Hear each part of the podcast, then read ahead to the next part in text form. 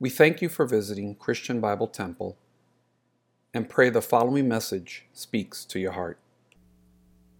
Let us bow for prayer this morning.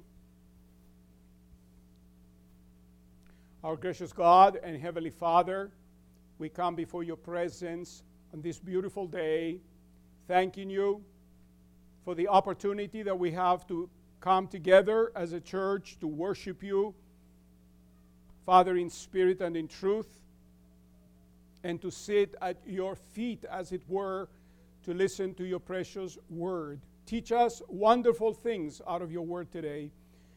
Help us to be attentive and to be, Father, concentrated on the things that you tell us this morning as we sanctify this moment right here and dedicated, Lord, to the time in which you speak to us. We praise you and ask for your blessing upon every person that, has, that, that comes through these doors today. We pray for this service and the one to follow as well.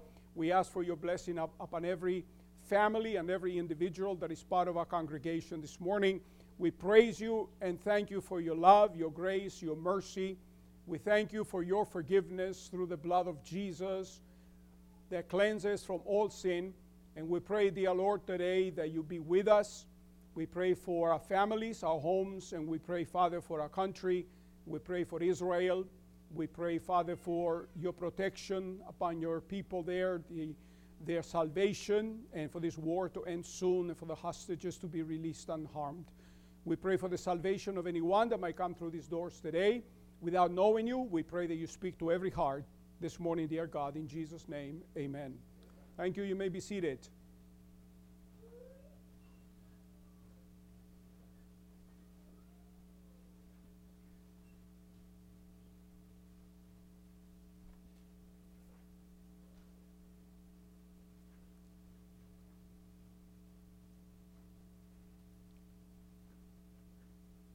Let us open our Bibles this morning to the book of Genesis, chapter 17.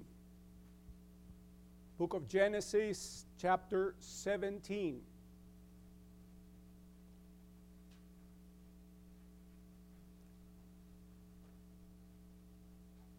And just to clarify this morning and remind you, I should say, this is a time in which we must dedicate it to the Lord to listen to His word. I will ask everybody to please wait until the break to get up and, go, and walk out because it's distracting both to me and to those who are listening, and we need to respect the Word of God during this time, okay? I would appreciate that very much. In the 17th chapter of the book of Genesis, we find the new name and the circumcision. We see the first thing that we see is the revelation of God to Abraham as El Shaddai. Verse 1 says, When Abram was 99 years old, the Lord appeared to Abram and said to him, I am Almighty God, walk before me and be blameless. This revelation of God occurred 13 years later after the incident with Hagar, after the birth of Ishmael. Uh, this time had passed in silence as far as Scripture goes. It would have been easy to forget God's promise after 13 years. Uh, Abraham was not getting any younger, as we all know. He didn't start being young to begin with. So this was time was passing, and things uh, seemed to be become more difficult in trusting the Lord. Uh, you know, trusting His promise. Abram was prospering indeed, uh, and the land was at peace and Ishmael was growing into a young man.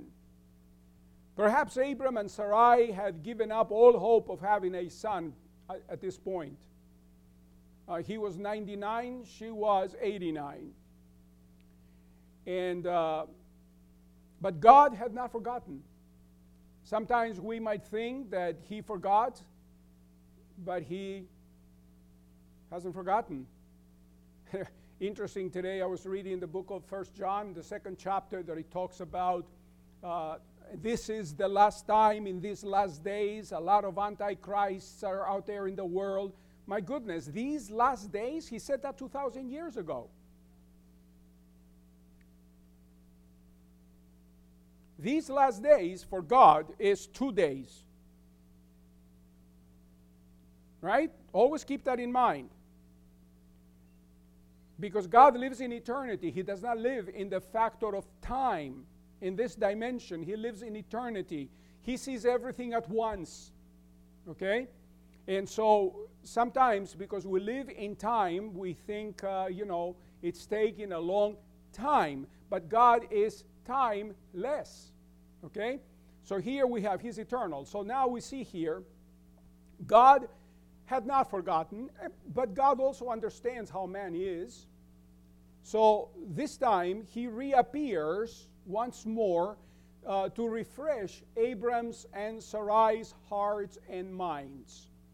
He had spoken uh, his covenant to Abram on four previous occasions. Four times already he had spoken to Abraham about his covenant with him.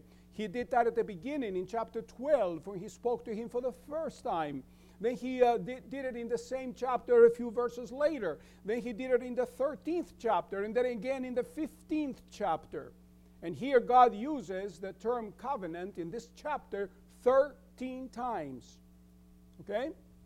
So, as he speaks, he reiterates the word covenant. Covenant. When God appears this time, Abram is 99 years old, and he and Sarai are past the age of children. Now, God reveals another of his divine attributes, because when we talk about the names of God, God doesn't have really names, so what he has are attributes, they're characteristics of his nature, okay? And uh, he reveals himself this time as the Almighty God, El Shaddai.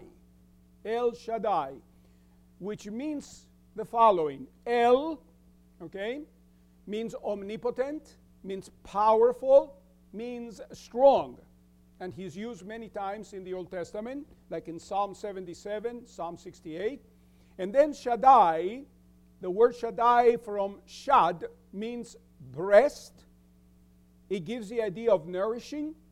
God is He who nourishes and gives strength the all sufficient one or a powerful one who can nourish, supply, and satisfy, or it comes from the word Shaddai, from uh, Shaddai comes rather from Shaddad, which means to display power. The Lord at once gives a double command to Abram from this. First, he requires a life of conscience, a life conscience of God. You know, God wants us to be conscious of Him all day long? Because he says to him, Walk before me. What does it mean, walk before me? Walk in front of me. Walk under my eyes. And just like God never forgets us, He never turns His head around the other way, He expects us to never forget Him. That's why the Bible says, looking unto Jesus, the author and perfecter of our faith. Man will always fail you. You can count on that. But the Lord never fails us. All right? So we see here that God says to him, Walk before me. And this is the spirit of his faith. And then, secondly, he requires a faithful observation of his responsibilities. He says, Walk before me and be blameless. What does it mean to be blameless? Does it mean to be perfect? No, it means that people cannot find actually any justifiable reason to, uh, to, to accuse you of something. Uh, looking for something uh, and they cannot find it. Okay? So we see here, you know, because people are going to say things many times about you and me. That's not the problem. They're going to say whatever. Just make sure that whatever they say that's bad, it's not true. So the Lord says, Walk before me and be blameless. This is the practice of his faith.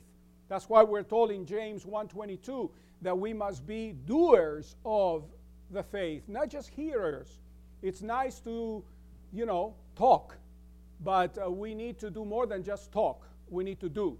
We need to put into practice our faith.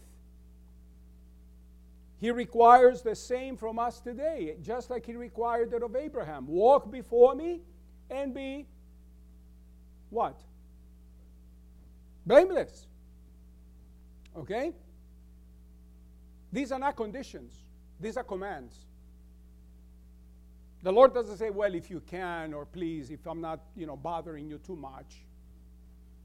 The Lord doesn't say that. The Lord says, be, walk before me. That's a command. And be blameless. That's a command. In other words, behave yourself. Live a, love, a life of godliness. Not only when you're in church, but also when you're at home. Remember, when you're at home and nobody is watching you, He is watching you. And if you are not where you're supposed to be, He knows it.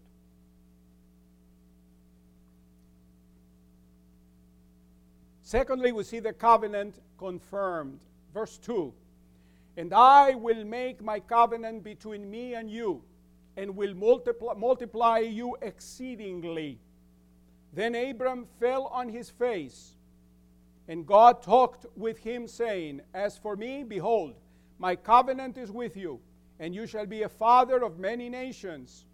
No longer shall your name be called Abram, but your name shall be called Abraham, or shall be Abraham.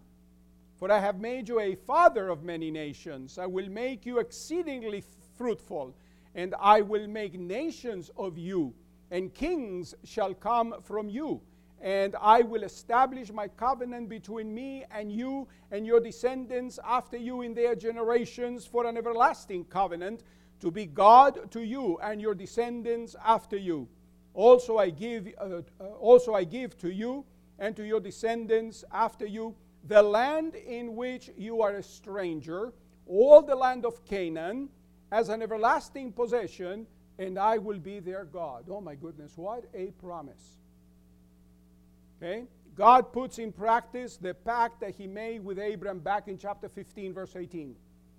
Then he announced it. Now it's the time has come for it to begin to be fulfilled.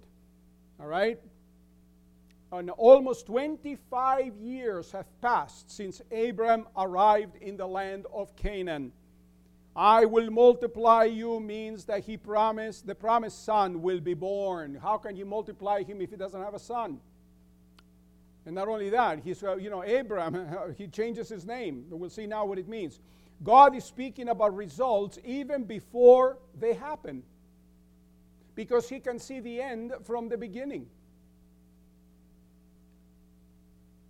We see Abraham's faith for he bows in reverent adoration before God. What does Abram do? When God speaks to him, he bows down and he worships him. How different it is when we worship God. You know what we need to do? We need to lower ourselves. Not like so many places today, they call it worship and they're going like a bunch of morons. When you, when you worship God, you bow. You see Muslims, when you go to Israel, five times a day, every time the imam goes up to the tower, the minaret, what do they do? They bow with their faces, their heads on the earth. And here we are, Christians, dancing. Now, I'm not saying that there is no time for rejoicing before the Lord. There should be because joy is one of the fruits of the Holy Spirit. But I think that a lot of churches these days can do a lot better with their respect for God. The, the, the attitudes of so many Christians today in churches is so flippant, so superficial. And a lot of believers are watching TV programs of all these tele-evangelists and copying what they do. Be careful with that. We're living in dangerous times. Don't copy those things. Follow the examples in the Word of God. I don't see Abram dancing before the Lord, jumping up and down in re- oh, I'm rejoicing. No, he bows. He worships. When you come into this church, it's not the building that is holy, but what it represents. We need to be respectful. And especially when the Word of God is preached, we need to pay attention. Because many times I see people get up in the middle of the service. I say, you know, it's like it's, uh, they're here physically, but they're not here.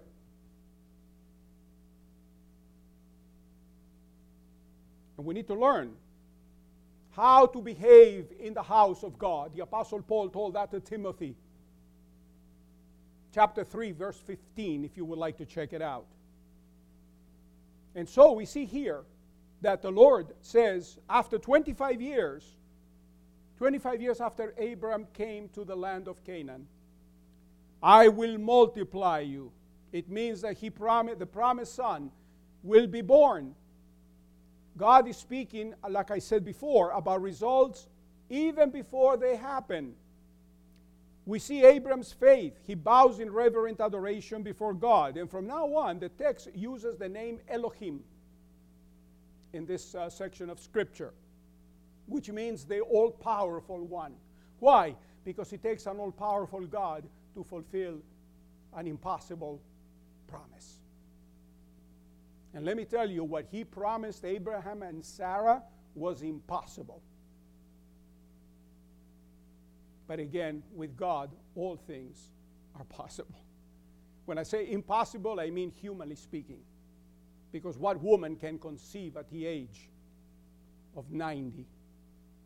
Abraham, yeah, Abraham was man. A man can conceive, can, you know, have children. Because after Sarah died, we're going to see that later on, he married again, the old man. And he had more children with Keturah. As a matter of fact, we're going to see how many.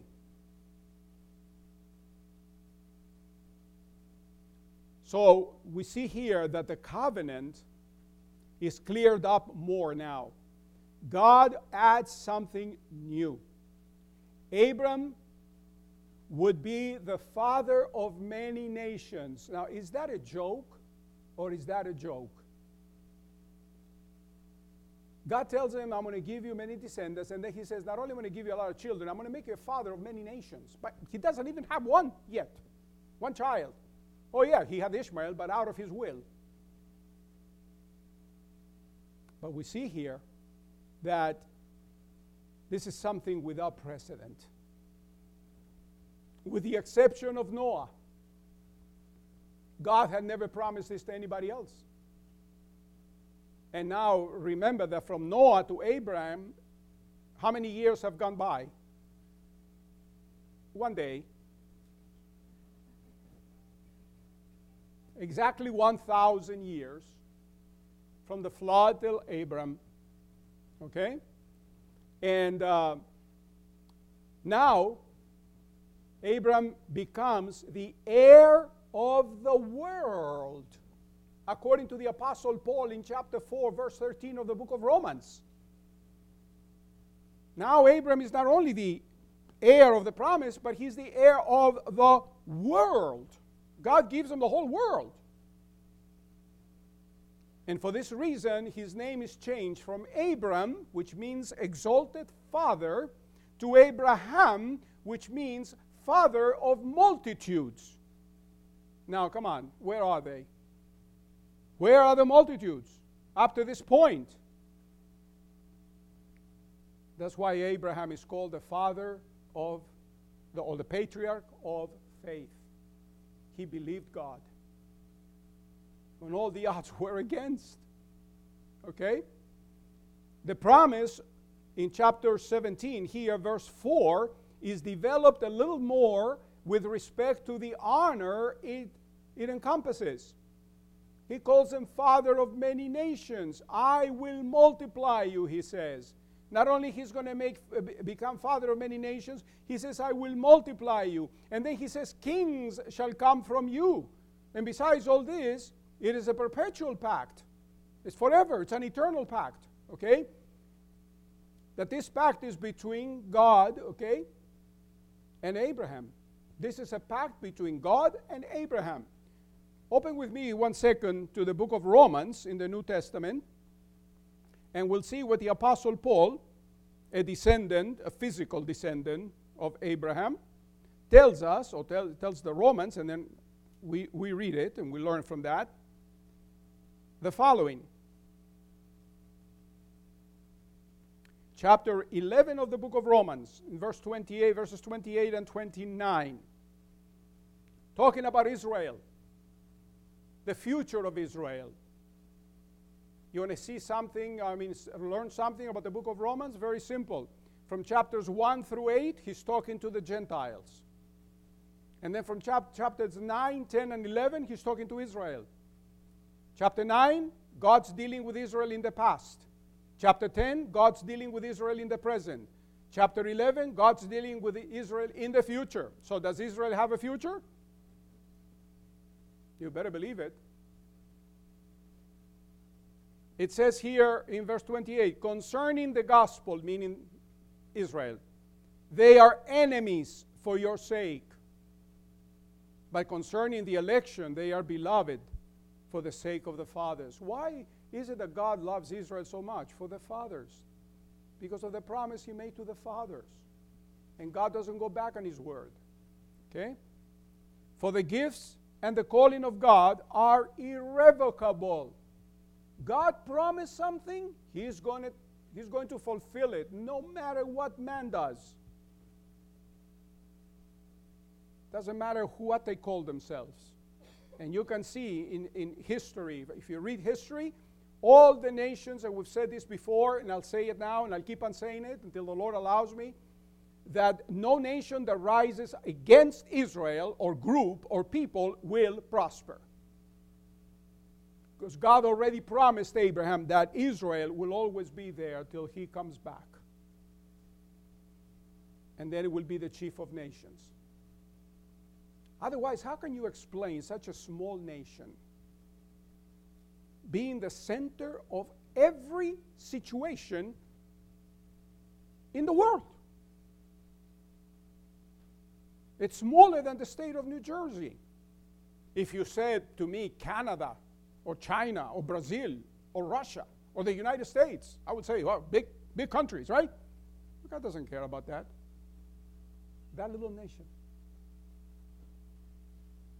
and the Arabs have land galore. How many Arab countries are there? Or Muslim countries? Hmm? And they're not, they're not conformed with that. They're not satisfied. They want that.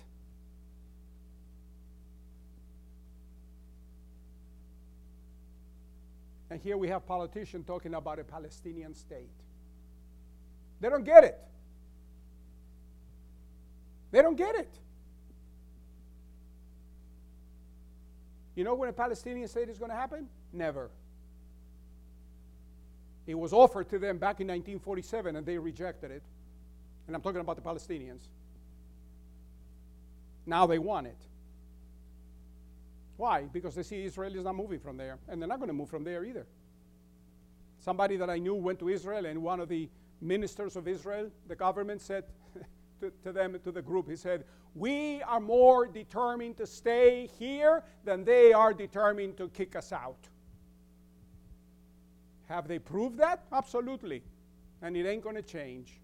It ain't, in good English, it ain't happening. Okay?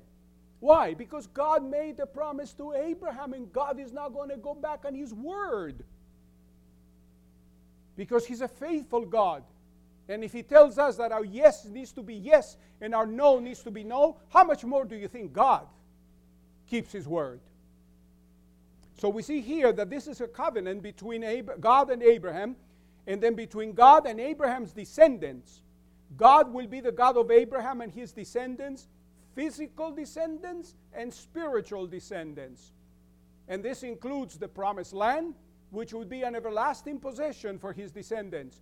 No one can change that. It, it is still true today, and it'll continue to be true tomorrow. So from this we learn that God, that Abraham is the father of all the Jewish people, the Hebrew people, and he is the father of all the Arabs, physically, through Ishmael, and he's the father of all the believers throughout the centuries that have trusted in Christ as their Savior. He's our father, our spiritual father. And the Apostle Paul says that to us in Romans. So we are children of Abraham by faith in Jesus Christ. Thirdly, we see the circumcision now is established by God. Here in verse 9, and God said to Abraham, As for you, you shall keep my covenant. Again, is that a, a, a, uh, a request or is it a command? Hello? It's a command. Okay? You shall keep my covenant, you and your descendants after you, throughout their generations. This is my covenant which you shall keep between me, you, and your descendants after you. Every male child among you shall be circumcised, and you shall be circumcised in the flesh of your foreskins, and it shall be a sign of the covenant between me and you. He who is eight days old among you shall be circumcised, every male child in your generations. He who is born in your house or brought or bought with money from any foreigner who is not your descendant. He who is born in your house and he who is bought with your money must be circumcised. And my covenant shall be in your flesh for an everlasting covenant. And the uncircumcised male child who is not circumcised in the flesh of his foreskin, that person shall be cut off from his people. He has broken my covenant. Here we see God introduces and establishes the circumcision. What is the circumcision? Is it a condition to be saved? No. It's the mark of identity of the people that would descend from Abraham, that is Israel. The command was given to Abraham and his physical descendants uh, uh, through Isaac. And also, it represents the purification of life in its principle. And you know what? Circumcision points to the messianic hope. Why? Because Christ is the only one who can accomplish the purification of life. Circumcision in the flesh is symbolic of the true circumcision, which is the circumcision of the heart. The Lord tells the people of Judah in Jeremiah 4 4, do not circumcise your flesh, only circumcise your hearts. In other words, have pure hearts. A lot of people circumcise their flesh and they, they live uh, like the life of the devil. Just like so many called Christians, they get baptized and they live like unsaved people. They're not saved, regardless of what other religions say. Some religions believe because you're baptized and you're washed in water, now you're, you're born again. No, you're not.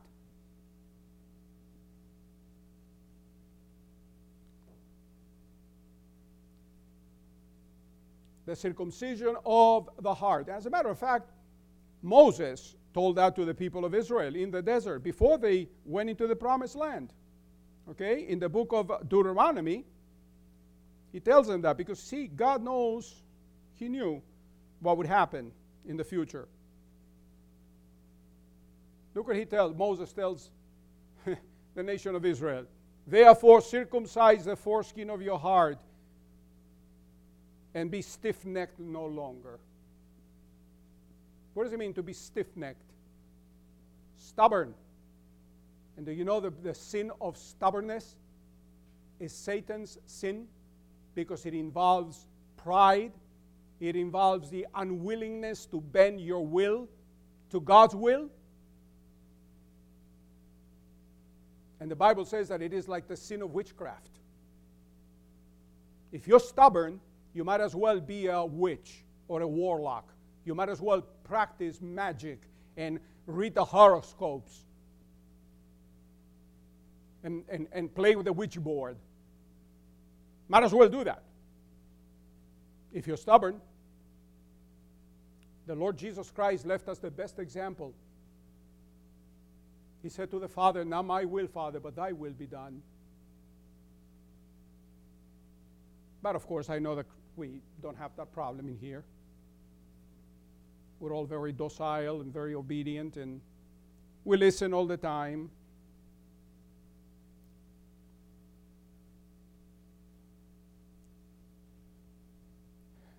And the Lord your God will circumcise your heart and the heart of your descendants to love the Lord your God with all your heart and with all your soul, that you may live. Deuteronomy 30 and verse 6. Man may circumcise the flesh, but only God can circumcise the heart. And what is the sign of a circumcised heart? The sign of it is obedience to the Lord and His word. Not my will, Lord, but thy will be done. When I see a lot of, you know, some people, some believers are so self willed, it's my way or the highway. And unfortunately, you have a lot of preachers who have that problem. Been there, done that. But there has to come a point of repentance somewhere. As you grow mat- uh, and mature spiritually, you learn more and more to surrender your will to the will of God. And you know what? You live a better life that way. When the Lord circumcises the heart, there is love for God. And love requires what? Obedience. The Lord says, If you love me, keep my what? My commandments. When you love the Lord, people don't have to tell you what to do. You already know through His Word and the conviction of the Holy Spirit. Circumcision did not make a person an Israelite. One already was an Israelite by birth.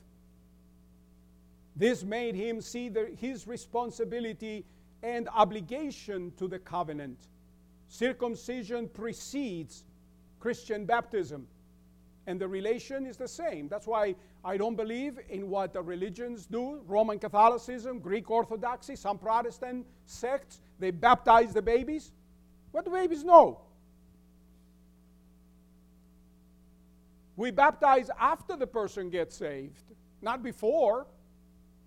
Baptism follows conversion, not the other way around.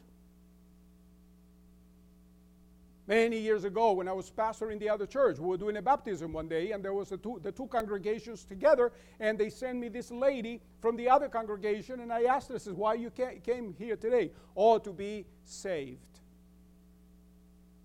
I said, "Then get out of here, go back there. Somebody show this lady how to be saved, please." I didn't baptize her. So somebody talked to her, they counseled her. Hopefully, she got saved, I think. And then she came back, and then I drowned her.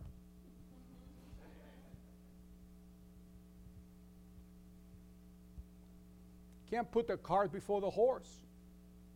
No? And that's why we can never have fellowship with some of these religions because they don't believe that salvation is by faith alone, by gra- the grace of God. They believe in works. Works save you. I believe in works too, but not before salvation, after salvation, because the Bible tells us very clearly that we have been created unto Christ Jesus for good works, not by good works. Okay? Eh? They follow all these commandments of men instead of listening to the Word of God. You're going to see that in that book that you're reading. Hmm? You got to be careful. God explains circumcision to Abraham. How, what, and with whom must be carried out. They had to circumcise the foreskin the eighth day after birth.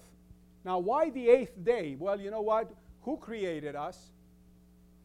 God. And doesn't He know better than anybody else how the human body is? They tell me, and of course, I was never circumcised, not physically, but uh, doctors tell us that the reason why they circumcise babies on the eighth day is because that's when it hurts less, because the skin is much more tender. And of course, being babies, they don't remember. Uh, it hurts at the moment, but they don't remember. As they grow up, they forget. By the next day, the baby doesn't remember anymore what happened the day before. But those who got circum, and we see some examples in the Bible, those who were circumcised as adults, for days they suffered. Okay? So we see here the babies were supposed to be uh, circumcise every male born in Abraham, Abraham's house and the one bought from a stranger with money. They had to be circumcised as a sign of the covenant between God and them, which would be a perpetual covenant, and it was obligatory, denoting its importance. The emphasis uh, of the covenant was on the promised seed and on the abundance of descendants which would come from Abraham. Also, another symbolic meaning is that of complete separation. That's what made Israel different. That was a sign that the nations did not have. Separation from sins of the flesh, prevalent then and now. This was a reminder to Abraham's seed that they belonged to God and therefore they were commanded to live holy lives in their relationships with one another, avoiding all kinds of illicit sexual contact outside of marriage. Now we see in verse 15 the promise of Isaac's birth, finally, after so many years. Chapter 17, verse 15. Then God said to Abraham, As for Sarai, your wife, you shall not call her name Sarai, but Sarah shall be her name. And I will bless her and also give you a son by her. Then I will bless her, and she shall be a mother of nations. Kings of peoples shall be from her. Then Abraham fell on his face and laughed, and said in his heart, Shall a child be born to a man who is 100 years old? And shall Sarah, who is 90 years old, bear a child? And Abraham said to God, Oh, that Ishmael might live before you. Then God said, No, Sarah your wife shall bear you a son, and you shall call his name Isaac. I will establish my covenant with him for an everlasting covenant, and with his descendants after him. We see here now that the Lord changes the name of Abraham's wife as well from Sarai, which means my princess, she becomes Sarah, which means princess. Now, why did he change the name to just princess? Well, she was going to be the mother of kings. So she had to be royalty. And some peoples in the Middle East do not call their leader a king, they call him a prince. Okay? So here we see the Lord promises the blessing of, of uh, giving Abraham a son by her, and not only that, but that she would become mother of nations, just like Abraham would be father of nations, and that kings of peoples would proceed from her. Abraham's reaction is one of worship, for he bowed, and though he laughed, his laughter was not one of doubt, but of awe and joy that they both could have a son at that age of their lives in their old age. And you know, that made it even more glorious. If they had had children naturally like everybody else, what, what would have been the difference? This is what made it so glorious. And Abraham is not laughing out of disbelief, he's laughing out of wonderment and saying, Oh Lord, oh Lord, you shall give a child to a man who is 100 years old. Huh? Abraham asks before he brings Ishmael before the Lord because Ishmael, after all, was his son too, right? And when he's saying, Oh, bless Ishmael instead of Isaac, he's not saying that. He says, in, in so many words, he says, Oh Lord, give a blessing to Ishmael also. And so we see here that the Lord gives him the certainty of the son through Sarah, and he even reveals his name, Isaac. What did uh, Abraham do? He smiled, he laughed, and in the next, next chapter, we're going to see that Sarai laughed, or Sarah laughed. She laughed out of unbelief. And the Lord says, Uh huh, you laughed. No, but I didn't. Oh, but you did. And just because of that, your son is going to be called Yitzhak, which in Hebrew means laughter. So, you know, Isaac, you are a joke. So, we see here that uh, he tells them, the Lord reiterates the fact that, yes, I will bless Ishmael, like we're going to see in a few minutes, but rem- remember, Isaac is the son of promise, not Ishmael. That's what he's telling him. Isaac is the son of promise. And for the Lord announces he would confirm his covenant with him as a perpetual one for him and for his descendants after him. So now we see the blessing upon Ishmael. Verse 20 And as for Ishmael, I have heard you. Behold, I have blessed him and will make him fruitful and will multiply him exceedingly. He shall beget twelve princes, and I will make him a great nation. But my covenant I will establish with Isaac, whom Sarah shall bear to you at this set time next year.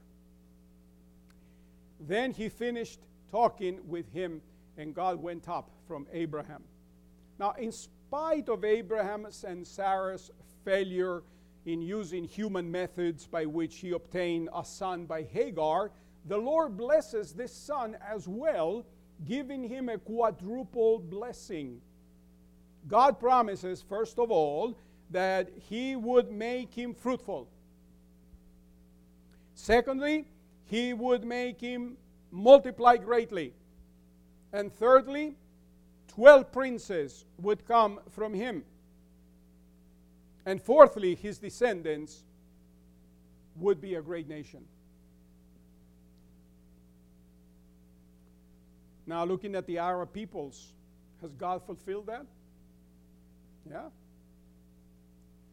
But though the Lord would bless Ishmael and make him great, he reiterates once again that his covenant is with Isaac, not with Ishmael.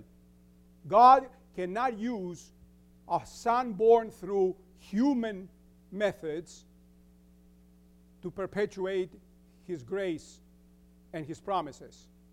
He has to use the son that he promised that was born supernaturally and by God's plan, not man's plan.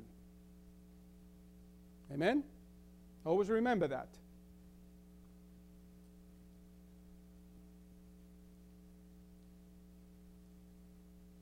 And last of all, he gives him the name, the time, I should say, of Isaac's birth. Finally, now he tells him when he was going to be born. Next year, this time. And after he finished speaking, the Lord, it says, went up from Abraham, meaning he went back to heaven. Now, the last part, we see the obedience of Abraham. As soon as God went up, left, now Abraham carries out his commandment. Verse 23 so Abraham took Ishmael, his, his son, all who were born in his house, and all who were bought with his money, every male among the men of Abraham's house, and circumcised the flesh of their foreskin that same day, as God had said to him. Abraham was 99 years old when he was circumcised in the flesh of his foreskin, and Ishmael his son was 13 years old when he was circ- uh, circumcised in the flesh of his foreskin.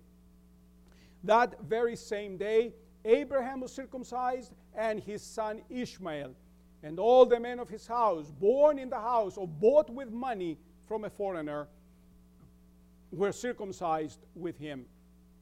Now we see here Abraham's obedience and the perfection of his faith. Com- perfection means completeness, okay? And the promptness of his obedience. One thing we must say about Abraham when he obeyed, he obeyed immediately. He didn't put it off. No mañana with Abraham. Okay? All this was done on the same day God had spoken to him.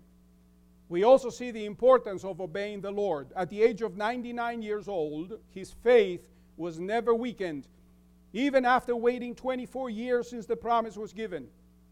Ishmael was a 13 year old boy. And I am told that the Arabs circumcise their kids at the age of 13. Okay? Both father and son, it says here, were circumcised the same day. Lastly, we see the grace of the commandment. It is for all. Okay? For all have, have the opportunity to receive the blessing. Obedience is better than sacrifice, and all the males in his household obeyed the will of God. What a wonderful thing it would be if people obeyed God today the same way. Huh? What a different world this would be. And forget the world. If Christians obeyed the Lord the way Abraham obeyed the Lord, how much more blessed we will be. So always remember that. It is much better to obey the Lord than to do your own thing. Because your own thing can fail, but God's will never does. And you will be blessed. Amen? Father, we thank you so much for the example of Abraham.